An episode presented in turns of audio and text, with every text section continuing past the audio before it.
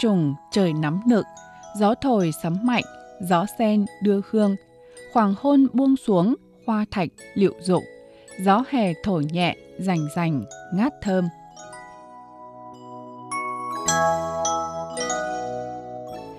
Mạnh Linh xin chào quý vị và các bạn đang theo dõi mục Hộp thư thánh giả trên sóng và trên mạng Đài Phát thanh Quốc tế Trung Quốc. Hôm nay bước vào tiết khí mang trùng, đây là tiết khí thứ 924 tiết khí của một năm và là tiết khí thứ ba trong mùa hạ. Các nhà nông sắn tay áo, vén ống quần, ra ruộng, bước vào mùa đồng áng bận rộn nhất. Nếu lỡ mất thời điểm này thì sẽ ảnh hưởng đến thu hoạch mùa màng của cả một năm.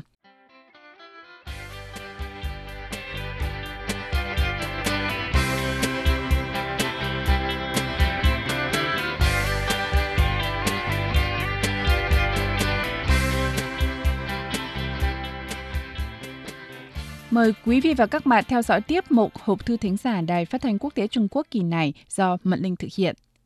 Qua truyền thông đại chúng, tin chắc nhiều bạn đã theo dõi tin nắm về Trung Quốc lại phóng thành công tàu Thần Châu lên ngoại tầng không gian.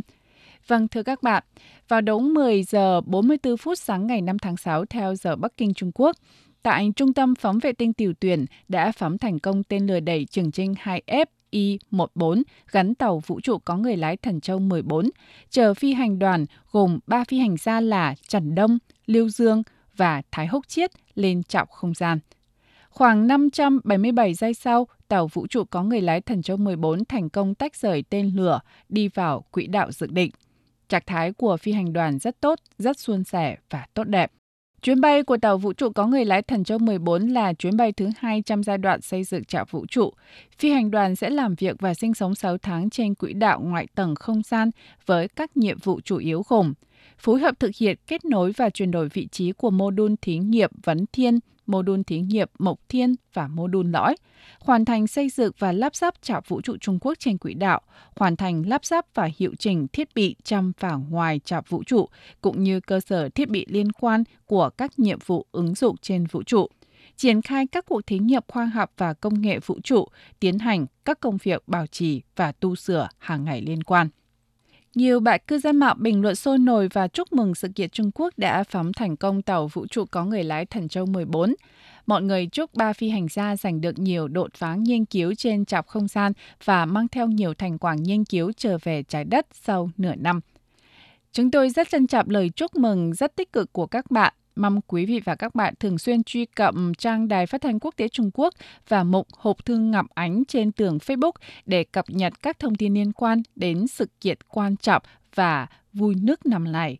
Nếu bạn muốn tìm hiểu thêm các nội dung liên quan, hoan nghênh gửi tin nhắn hoặc viết vào khung bình luận. Chúng tôi sẽ cố gắng đáp ứng yêu cầu của các bạn.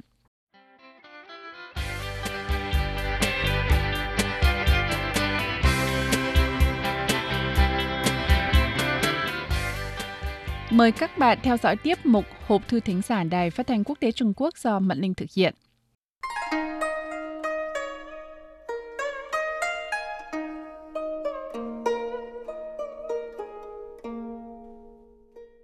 Tiết mang trùng đến, hè đang nắm lên, hoa phượng một số vùng miền Nam Trung Quốc đang nở rộ. Tiếng ve kêu râm ran, nhưng nắm hơn cả là cộng đồng các sĩ tử hai nước Trung Quốc Việt Nam bước vào mùa thi định mệnh cam kho của đời học sinh phổ thông. Trung Quốc gọi đây là cao khảo, nghĩa là thi đại học. Vào đúng thời điểm 9 giờ sáng thứ ba, ngày 7 tháng 6 theo giờ Bắc Kinh, các sĩ tử trên khắp các tỉnh thành Trung Quốc chính thức bước vào trường thi. Chỉ trừ thí sinh Thượng Hải lùi sau một tháng mới thi vì vừa dỡ bỏ phong tỏa giãn cách dịch. Lịch thi hàng năm ở Trung Quốc đều diễn ra trong 3 ngày, ngày 7, ngày 8 và ngày 9 tháng 6. Mùa thi năm nay, cả nước Trung Quốc có 11 triệu 930.000 thí sinh đăng ký dự thi, tăng 10% so với mùa thi năm ngoái. Đứng trước áp lực của tình hình phòng chống dịch bệnh COVID-19, Bộ Giáo dục Trung Quốc yêu cầu tất cả các nơi trong cả nước cần đưa ra phương án chống dịch trong thời gian thi một cách chính xác và có hiệu quả, nghiêm chỉnh nghiên cứu phán đoán tình hình dịch bệnh và các thí sinh của địa phương, sắp xếp phân loại cho tốt các địa điểm thi và trường thi, phải đảm bảo không bỏ sót một thí sinh nào. Cứ đến cao khảo hàng năm, khắp các nơi Trung Quốc đều thu hút sự quan tâm của toàn xã hội. Đặc biệt, lịch thi năm nay diễn ra trong tình hình dịch bệnh vẫn chưa bị dập tắt hẳn, đòi hỏi việc quản lý về mọi mặt cần phải chu đáo và nghiêm ngặt hơn nhiều theo quy trình. Trong 3 ngày diễn ra cao khảo, các đơn vị quản trị giao thông và trị an tạo nhiều điều kiện giao thông thông suốt cho các thí sinh, các đội xe taxi tình nguyện miễn phí chở thí sinh. Hầu như bất cứ ai cũng đều tự giác không gây tiếng ồn, cố gắng tạo điều kiện đảm bảo cho các thí sinh phát huy tốt, làm bài tốt trong trường thi. Thông thường, từ ngày 23 tháng 6, các sĩ tử Trung Quốc có thể bắt đầu lần lượt tra điểm thi của mình theo lịch công bố từ trang mạng của các viện giáo dục địa phương. Ví dụ như ở Bắc Kinh thì các em tra điểm trên mạng viện thi cử giáo dục Bắc Kinh.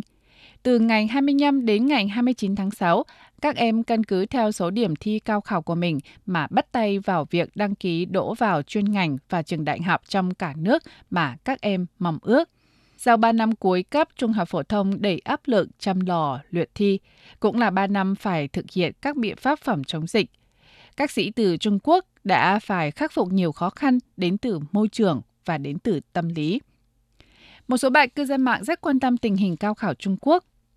Bạn VT viết, Em rất quan tâm để thi đại học hàng năm của các bạn Trung Quốc.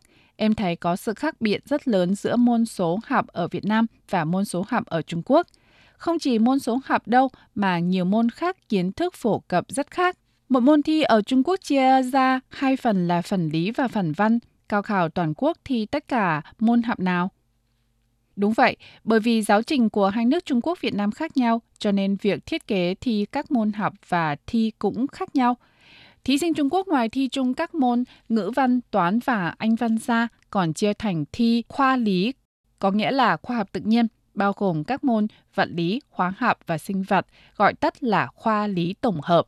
Ngoài ra còn có thi khoa văn, có nghĩa là khoa học xã hội, gồm các môn lịch sử, địa lý và chính trị, gọi tắt là khoa văn tổng hợp. Cao khảo luôn luôn là đề tài nóng ở Trung Quốc hàng năm. Nếu bạn muốn tìm hiểu thêm những vấn đề liên quan, hoan nghênh viết tin nhắn hoặc viết vào khung bình luận một hộp thư Ngọc Ánh trên tường Facebook. Chị Ngọc Ánh sẽ cập nhật đáp ứng yêu cầu của các bạn.